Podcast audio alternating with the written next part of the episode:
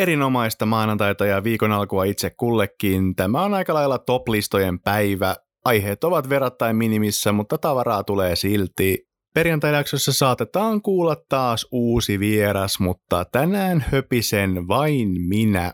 Eiköhän painella eteenpäin ja toivottavasti viihdymme kaikki. Tämä on Pelikirjaton pessimisti ja jakso numero kahdeksan.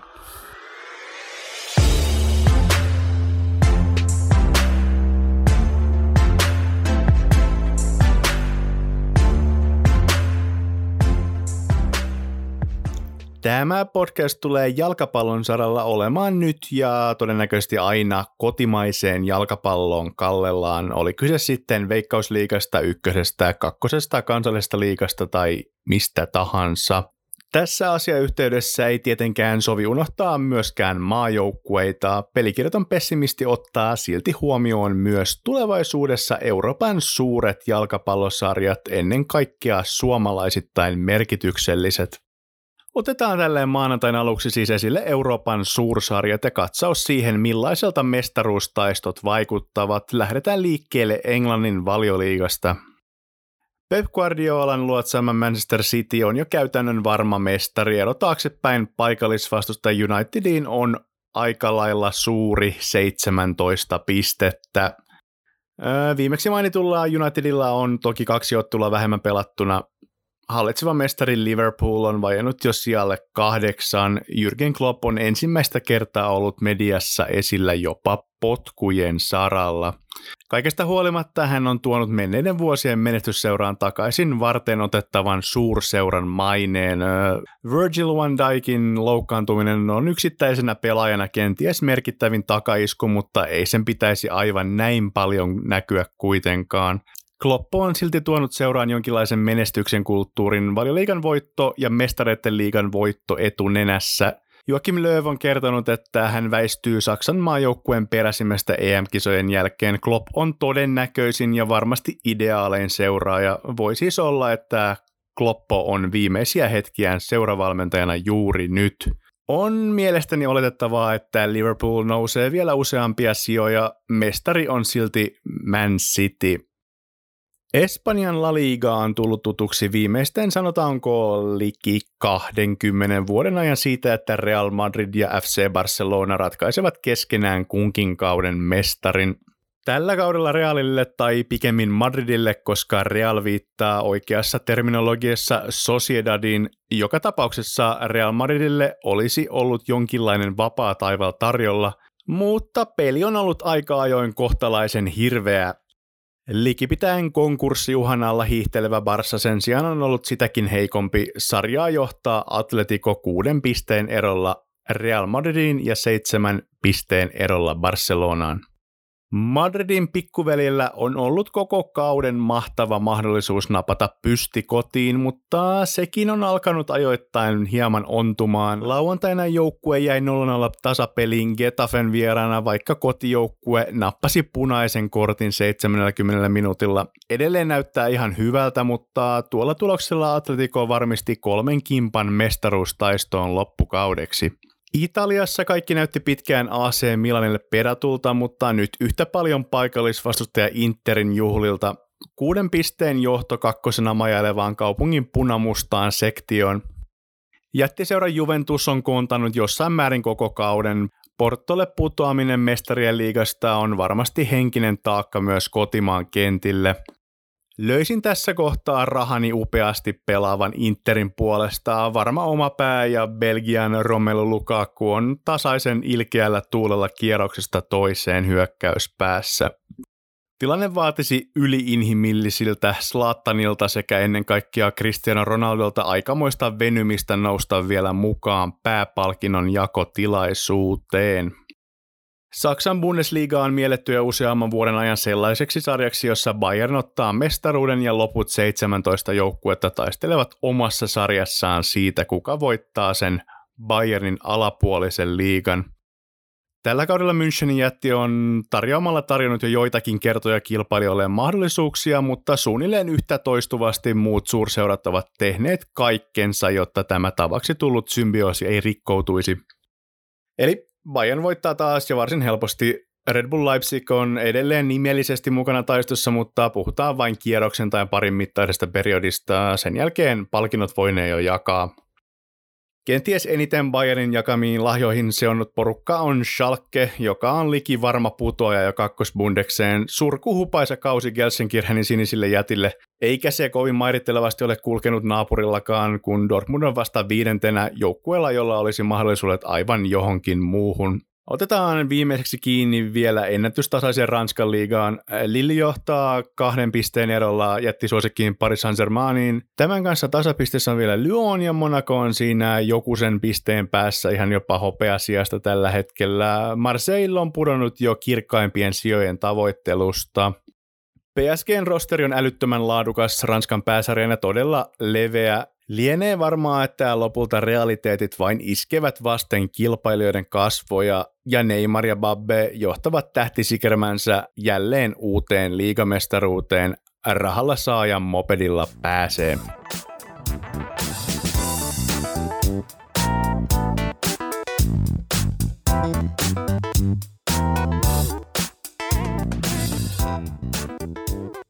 Nuorissa on tulevaisuus ja yleisesti ottaen seuranta sekä spekuloinnit laskeutuvat mediassakin järjestäen nuorten pelaajien tai urheilijoiden ympärille. Tulevaisuuden lupauksiin, varaustilaisuuksiin, kärkivalintoihin tai vähintään parhaisiin alle 25-vuotiaisiin tähtiin käännetään pelikirjattomassa nyt kelkka kokonaan ympäri. Ketkä ovat NBAn tämän hetken parhaimmat yli 35-vuotiaat pelaajat? Puhumme maailman parhaasta koripalloliigasta, jossa on kaikki maailman parhaat pelaajat. Peli on nopeaa ja fyysistä. Yli 35-vuotiaat pelaajat ovat erittäin harvinaista joukkoa. Varsinkin oikeastaan edelleen isossa roolissa ja positiivisessa valossa esiintyvät sellaiset. Mitäpä jos listataan siis kymmenen parasta tästä harvinaisesta veteraanien joukosta.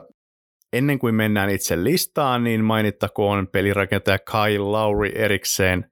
Toronto Raptorsin vuonna 2019 mestaruuteen johdattanut takakentän periksi antamaton vanhan liiton point card täyttää tämän kuun lopussa 35. Lauri olisi ehdottomasti listalla, mutta säännöt ovat sääntöjä. Raja vedettiin 35 ja sen takana seistään. Myös Oklahoma City Thunderin 34-vuotias nelos- ja vitospaikan pelaaja Al Horford joutui samasta luonnollisesta syystä tämän arvostetun sekä todennäköisesti koko maailman huomion herättävän listauksen ulkopuolelle.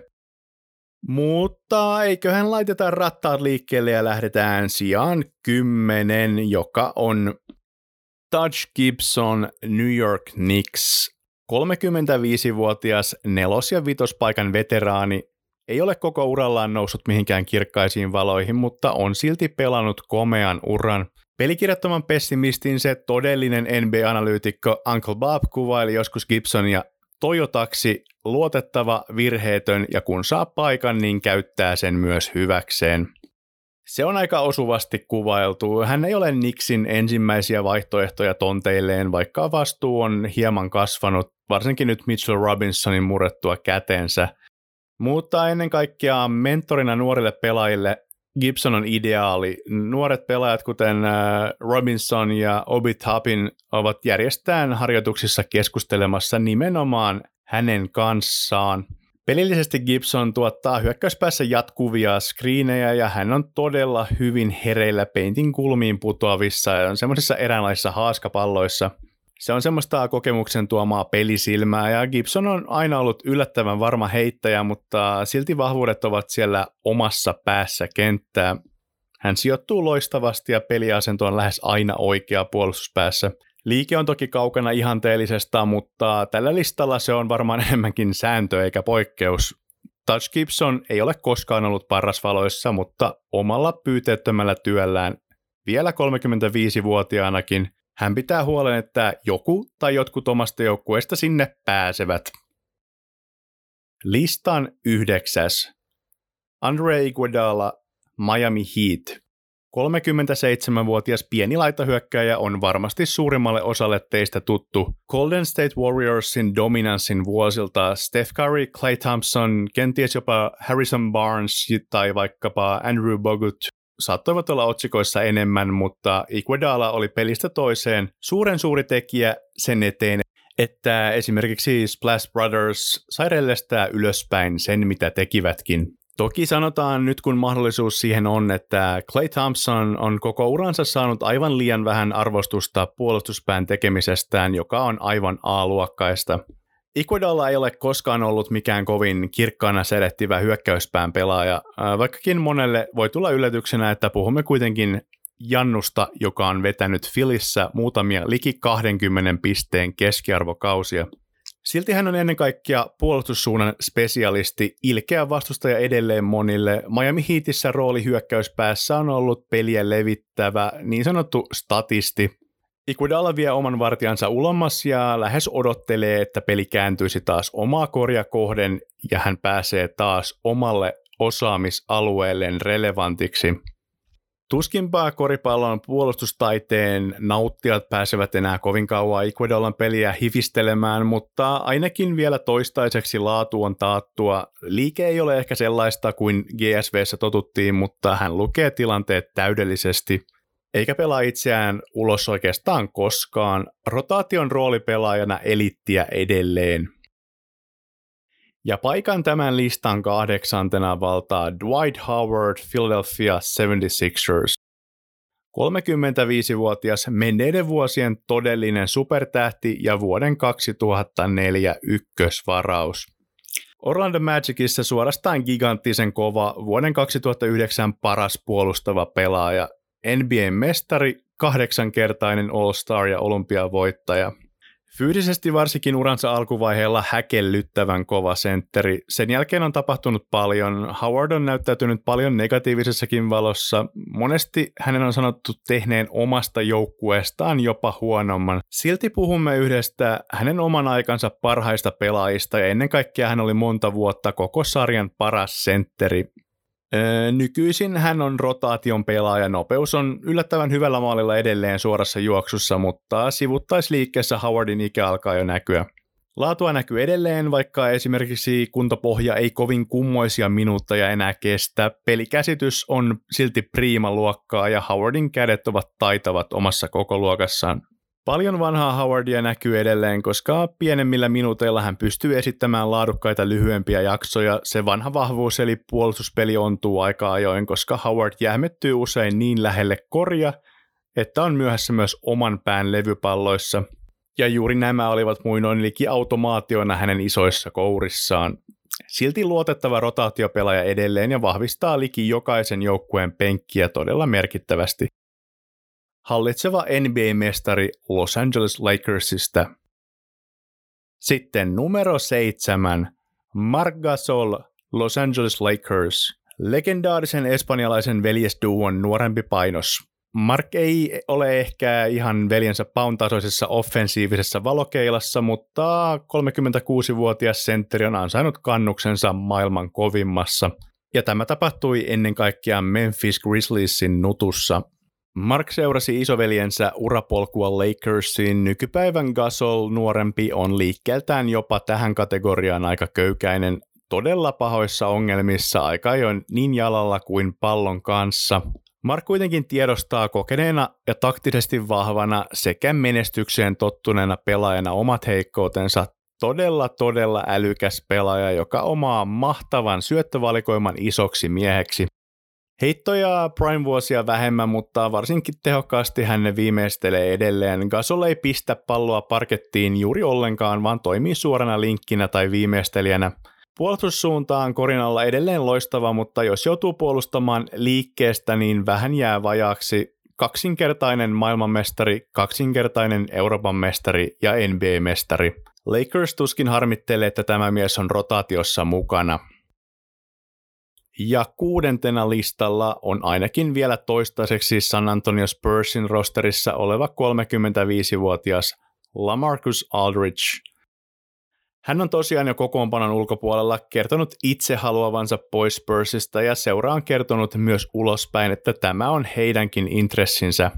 Puhumme silti pelaajasta, joka pääsi niiden 57 pelaajan listalle, joista valitaan Yhdysvaltojen olympiajoukkue Aldridge on nelos- tai vitospaikan pelaaja, joka on oikeastaan koko uransa ollut mystinen heittäjä.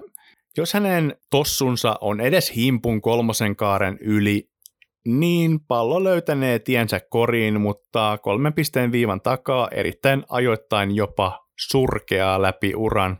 Puhumme liki täysin hyökkäyspään vahvuuksista. Jalat ovat hänen koko luokassaan varsin heiveröiset, kun ottaa huomioon erittäin vahvan ylävartalon heittäjänä edelleen elittiä, mutta edellä mainituin rajoittein. Lamarcus Aldridge on esimerkki alibipuolustajan elitistä, näyttää tekevän paljon ja suurella asenteella, mutta jos uppoudut hänen pelinsä, niin hyvin harvoin hän lähtee omista tilanteistaan voittajana ulos.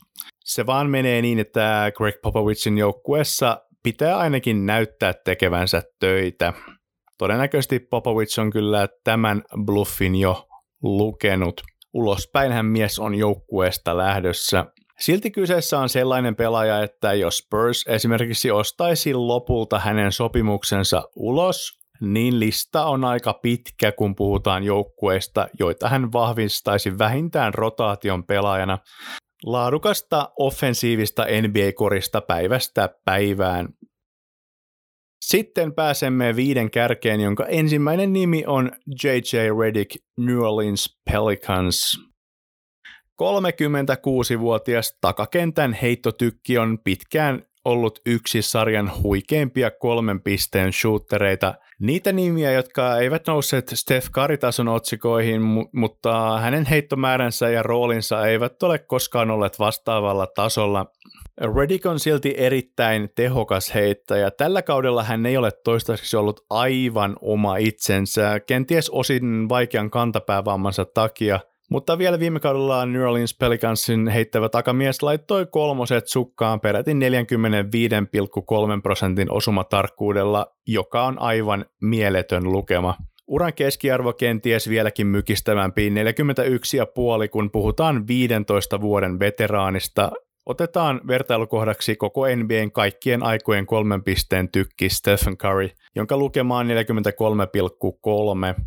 Reddick on kehittynyt pelin tekijänä äh, vanhalla päivillään myös todella paljon ja ratkaisut ovat järjestään oikeita. Omaan päähän ei jää yksi yrityksestä ainakaan kiinni, mutta lyhyehkö pelaaja lyhyillä käsillään ei vain aina riitä. Ehdottomasti vireeseen päästessään edelleen tekijä mies. Sitten päästään numeroon neljä New York Knicksissä legendan statuksen jo saavuttanut ja nykyisin Portland Trailblazersia edustava Carmelo Anthony. 36-vuotias laitahyökkäjä kävi läpi kasvukipujen sävyttämän taipaleen supertähdestä laadukkaaksi rotaatiopelaajaksi puhtaasti pisteiden valossa NBAn historian kaikkien aikojen 12. Oman uransa ajalta neljäs LeBron Jamesin, Dirk Nowitzkin ja Kobe Bryantin jälkeen kymmenkertainen All-Star ja kolminkertainen olympiavoittaja, meritit puhuvat puolestaan. Urheilullisuus on ollut melolla aina vähän ongelmallista, välillä hyvinkin sporttinen ja heti seuraavana kautena ylipainoinen. Osaan tähän samaistua ilman sitä urheilullista vaihetta ainakin. Silti omassa leipätyössään edelleen mukautuneen kova, tietää olemansa mentoria rotaationa se ei enää ykköstykki. Hyvä heittäjä ja osui myös kaukaa ajoittain todella letaalisti yrittää liian usein niin sanottua hidastettua irtaantumista puolustajastaan sillä tavalla selkäkorja päin, mutta menestys näissä on aika surkuhupaisella tasolla. Yksi vastaan yksi tilanteessa erittäin samanlaista läpiuran, niin on edelleenkin omiin old school box out tilanteissa ihan hyvää, mutta muuten aika löysää. Liike ja heitto riittävät edelleen siihen, että tämä tulevaisuuden Hall of Fame-skoraaja on Portlandille selkeä hyödyke. Carmelo Anthony on edelleen hyvä koripalloilija. Sitten pääsemme top kolmoseen ja ensimmäisenä legendaarinen puolustuspään supermies ja ei, en puhu Dwight Howardista, jonka lempinimi on Superman, hän meni jo. Nyt puhutaan Denver Nuggetsin nelospaikan pelaajasta power forward Paul Millsap, joka on suorastaan tajuttoman kova NBA-pelaaja ikäisekseen yhä. Otteet ovat aika yli-ihmisen elkeitä 36-vuotiaalle veteraanille. Liike on kuin tuollaisella, mitä sanoisin, 28-32-vuotiaalla prime-vuosiaan pelaavalla tähtipelaajalla. Pystyy edelleen myös hyökkäyssuuntaan haastamaan yksi vastaan yksi tilanteessa laittamalla palloa parkettiin ja Tämä on Millsapin erikoisosaamisen pelaajalle aika erityislaatuista. Liike ja työmäärä ovat suorastaan käsittämättömän jatkuvaa. Heittopeli on tehokasta, vaikka Millsap ei tätä osaamista käytäkään enää kovin usein. Omassa päässä defensiivisenä erikoisosaajana kaikki toimii edelleen kuten aina. Jos sivuttaisliike on hidastunut, niin kokeneen pelaajan tilannekovuus on taas lisääntynyt. Äärimmäisen vaikea ohitettava ja ehdoton vahvistus aika lailla jokaiselle NBA-joukkueelle yhä ja edelleen, ja tulee olemaan tätä myös ensi kaudella. Erinomainen NBA-pelaaja Paul Millsap. Ja listan ehdoton kakkonen Phoenix Sunsin pelinrakentaja Chris Paul. 35-vuotias pointti on sarjan viimeisiä todellisia Steve Nash-kategorian old school tähtipelirakentajia. Tähän voi ottaa ihan vain puhtaat perinteiset box score statsit taululle. 35 vuotta, 16,1 pistettä, 4,7 levyä ja 8,8 syöttöä. Siinä on tämän kauden tämänhetkinen tilastorivi, ja ne ovat edelleen hyvin lähellä huiman uran kokonaiskeskiarvoja.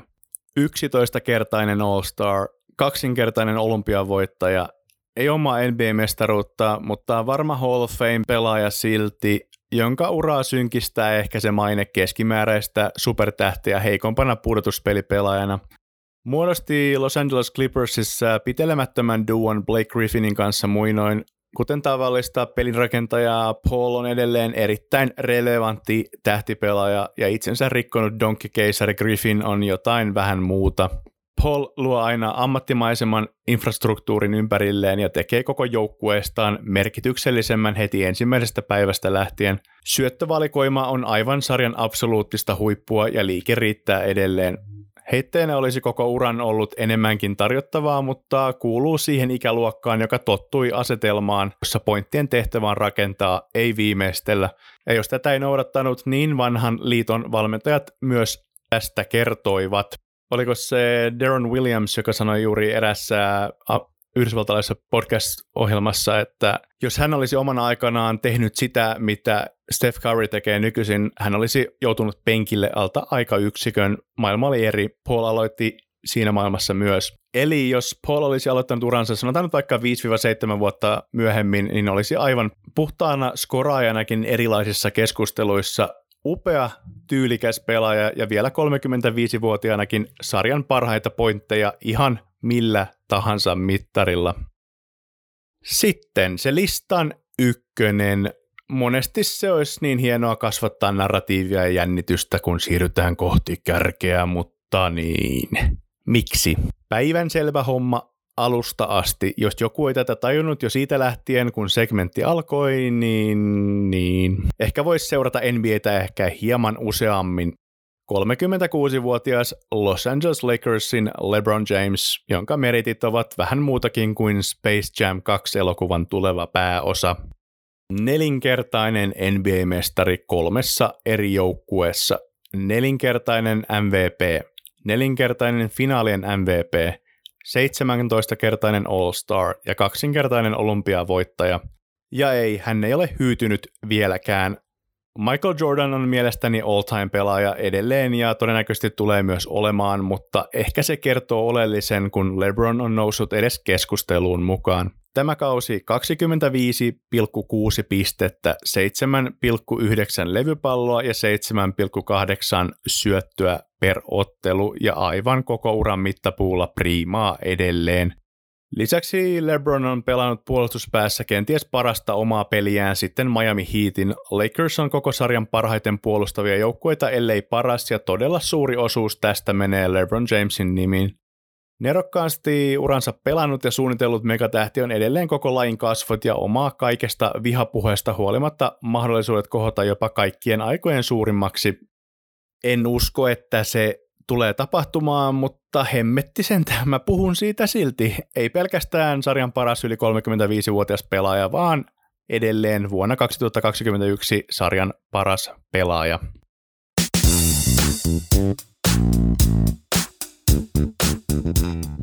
Se olisi arvaa kuka osion vuoro seuraavaksi. Viime jakson henkilö oli mäkihypyn ruotsalaislegenda Jällivaaran Leija Jan Buglöv eli V-tyylin isä. Sen tiesi kokonaiset kaksi osaavaa kuulijaa, heistä nopeampi nousi kahteen pisteeseen ja jakamaan kärkipaikkaa.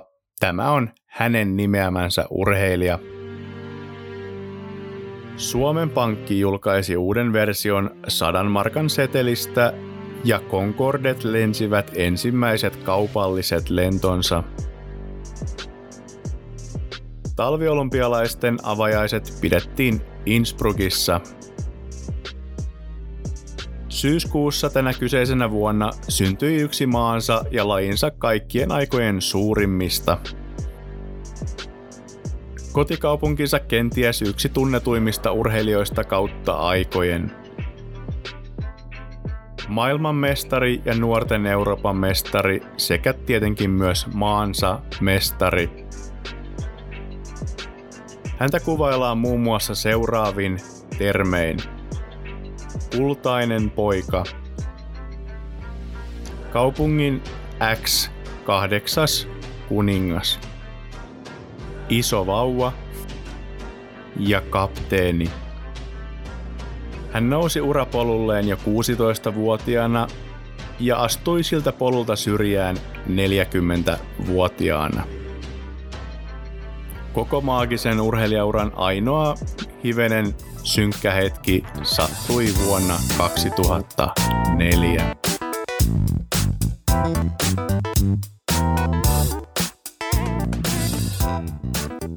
Morjesta, se olisi elokuvakriitikko pessimisti täällä taas. Absoluuttisten totuuksien aikaan jälleen käsillä baseball-genren teille jo avasinkin ja myös parhaat urheilijat elokuvarooleissa. Tällä kertaa siirrymme mielestäni kokonaislaadullisesti ja otannallisesti aivan eri tason kategoriaan. Hyvät naiset ja herrat, parhaat amerikkalaisen jalkapallon elokuvat kautta aikojen. Heti alkuun voisin antaa itse asiassa potkut niille oleellisimmille jätän listan ulkopuolelle muun muassa Al Pacinon tähdittämän Any Given Sunday, eli minä päivänä tahansa. Tämä fiktiivinen Oliver Stonein elokuva vuodelta 1999 on todella laadukas kokonaispaketti. Tykkään, mutta jätän tämän listan ulkopuolelle, koska se on tällä tämän lain leffalistalla turhan automaationa. Ei silti yhtään sellaisessa positiossa kuin se Jefu-leffojen varaustilaisuuksien first pick – Remember the Titans vuodelta 2000. Denzel Washington, Will Patton ja tuottajana itse Jerry Bruckheimer. Elokuva perustuu osittain tosi tapahtumiin ja monet henkilöhahmoista ovat aitoja. Myös T.C. Williams High School Virginia Alexandriassa on todellinen tapahtumapaikka. Elokuva sijoittuu 1970-luvulle ja paljastamatta sen suuremmin juonta, siis niille harvoille mahdollisesti olemassa oleville, jotka ei ole tätä nähnyt oikeasti, niin menkää nyt heti katsomaan. Se on Disney-leffa, eli sieltä plussasta se löytyy. Näille kahdelle en siis anna arvosanaa. Molemmat ovat ehdottomasti katselun arvosia. Siitä ei ole kahta sanaa, mutta ne ei ole tällä listalla, koska ne olisivat liian helppoja valintoja. Tässä ei mitään Zion Williamsonia tai Austin Matthewsia varailla. Edetään syvässä kyyryssä valmiina, vaikka poimimaan sitten ne seuraavat Alexander Daikelet, Naila Kupovit, Greg Odenit tai Anthony Bennettit. Se on mitä se on. Eli lätinät sikseen ja listan sijalla kolme. Draft Day 2014 Kevin itse postimies Costner pääosassa. Oletteko muuten nähneet Postmanin The Postmanin? Se on vaikuttanut olevan monien mielestä se naula, jonka Kevin iski arkuunsa Waterworldin jälkeen. Ihan kivoja leffoja on molemmat mun mielestä, siis viihdyttäviä, en, enkä mä koe niitä millään tapaa yhtään niin huonoiksi, kun valtavirta tuntuu hävettää jopa, siis niin kuin muiden puolesta ei omastani onko se oikeasti niin, että joku asia on automaattisesti hyvä tai huono, jos tarpeeksi monet siitä ensimmäisestä aallosta näin sanovat? Ja mikähän se on, mahtaisi olla se oikea lukumäärä sille joukolle, jotka esimerkiksi juuri on sitä mieltä, että Kevin Costner pilasi oman huip- huippuuransa Postmaniin, ja kaikki tämä ilman, että on edes nähnyt sitä hemmetin Postmania. Mitä? Ja mitäs? Hetki pieni. Toimituksen puhelimeen tuli juuri viesti. Ja, ja, ja. Uncle Bob toteaa, että olisi parempi tukkia turpa tasan nyt aiheesta ja siirtyä eteenpäin, koska Postman on harvinaisen paska-elokuva. Niin, tämä Draft Day on mukavaa sellainen poikkeus normaaliin kaavaan. Se on NFL-elokuva, jossa ei taida itse asiassa näkyä pelaamista lainkaan. Pelaajia kyllä näkyy, mutta niin pelaajat, GM, suurten joukkueiden taustat, varaustilaisuuksien ja kärkivarausten merkitykset, ja oikeastaan kaikki se oleellinen osa varaustilaisuuksia, joka niin kuin meille katsojille tai faneille ei muuten näy, niin se on se elokuvan teema. Eli mitä kaikkea tapahtuu ennen kuin GM kipuaa sinne lavalle, jännitys tiivistyy ja sitten kerrotaan jonkun nuoren lupaavan pelaajan nimi. Tai no nykypäivänä kärkivaraukset laikun laidin on jotain ihan muuta kuin lupauksia. Ne on tähtiä heti alusta asti, mutta sillä nyt ei ole mitään tekemistä tämän kanssa. Draft Day on joka tapauksessa sellainen miellyttävä kokemus. Se ei ole kovin syvällinen. Henkilöhahmot ovat semmoisia stereotyyppisiä ja hyvin pintapuolisia, ja juonessa on todella tökeröitä ja likin nolojakin sivujuonteita. Elokuva jaksaa silti pitää otteessaan. Toki syy voi olla myös siinä, että aihepiiri, draftit ja NFL kiinnostaa. Sanoisin silti, että Draft Day tarjoaa varsin viihdyttävän, mutta tarpeeksi kevyen kokonaispaketin kaikille – Costner vetää roolinsa mielestäni todella hyvin kokeneena Cleveland Brownsin gm Vaikka tapahtumat ovat fiktiota, niin elokuvan suurin vahvuus on mielestäni se, kun luodaan se illuusio NFL-varaustilaisuudesta ja siitä, mitä kaikkea se saattaa pitää sisällään organisaatioiden välillä ja sisällä. Sanotaan nyt vaikka, että kolme ja ei, ei kolme, kolme kautta viisi ja ainakin varovainen katselusuositus ihan jokaiselle taisi löytyä ainakin Viaplaystä. Ykkönen ja kakkonen oli sitten aika paha. Olin ihan niin kuin selvästi kahden vaiheella. Tämä on lopulta elokuvissakin monesti aika subjektiivista, että mikä on se oma suosikki. Ja jos ne pätkät on kokonaisvaltaisesti suhteellisen samaa niin kuin standarditasoa, niin sitten sit se menee vähän sen oman fiiliksen ja tuntemuksen mukaan. Mutta mä tunnustan, että nämä kaksi olisi ollut todennäköisesti listan ykkönen ja kakkonen, vaikka mä olisin laskenut mukaan Any Given Sunday ja Remember the Titansin. Saamari paha edelleen tässäkin kohtaa, vaikka luulisi jo, että olisi osannut tähän pisteeseen mennessä päättää varmaksi... Um... No kakkonen on Invincible vuodelta 2006.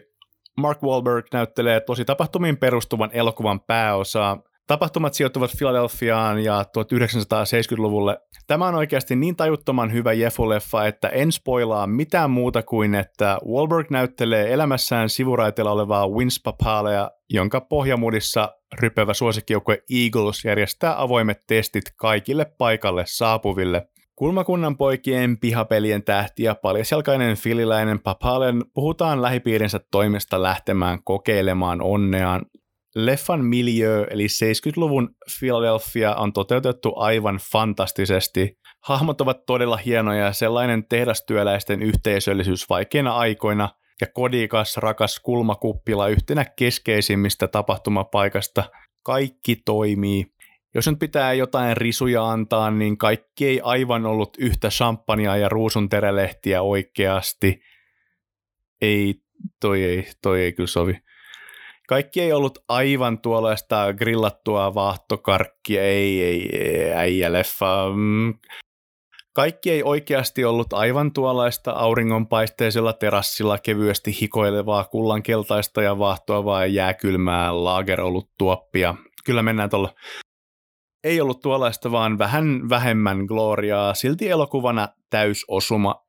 Okei, mä tuun tämän asian kanssa vähän erällä tapaa kaapista jo tässä kahdeksannessa jaksossa. Oma NFL-suosikkini on Philadelphia Eagles, eli on olemassa vaara, että objektiivisuuskatoa on ilmassa. Silti sanon 4,5 kautta 5 ja ehdottomasti kannattaa katsoa. Löytyy ainakin Disney+. Plus.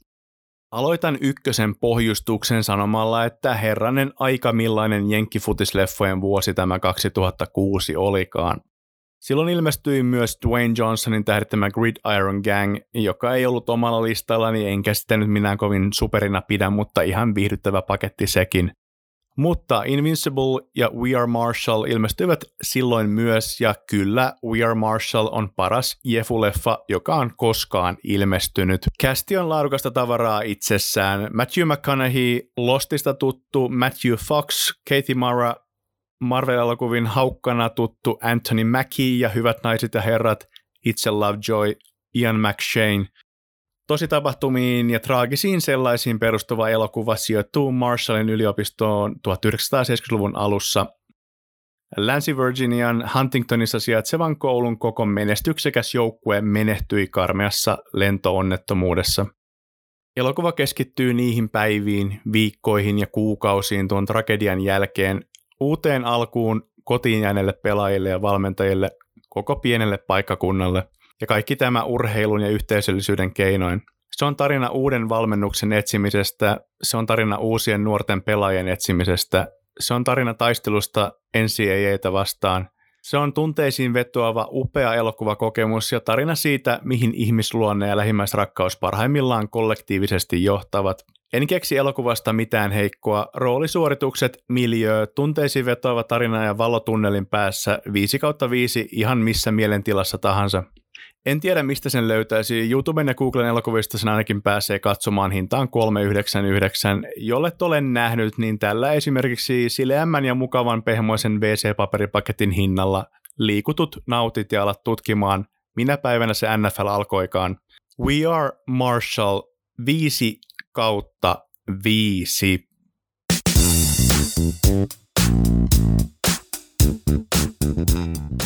se alkaisi olla sitten pikkuhiljaa tämä maanantain paketti kasassa. Tämä nyt meni aika lailla Pohjois-Amerikan tienviitoilla tämä jakso, mutta seuraavassa jaksossa on enemmän jalkapalloa, sen ainakin lupaan, ja ehkä jopa vieras, mutta katsotaan nyt, että meneekö se ensi viikkoon.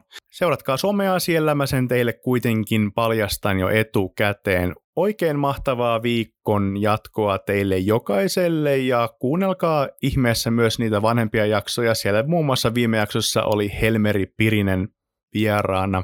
Ehdoton kuuntelusuositus. Seuratkaa myös somekanavia, jos ette niin jo tee, että pelikirjat on takana, niin IG kuin FB. Ei kai siinä sen kummempaa. Erittäin mukavaa alkanutta viikkoa. Jatketaan taas perjantaina Moi moi!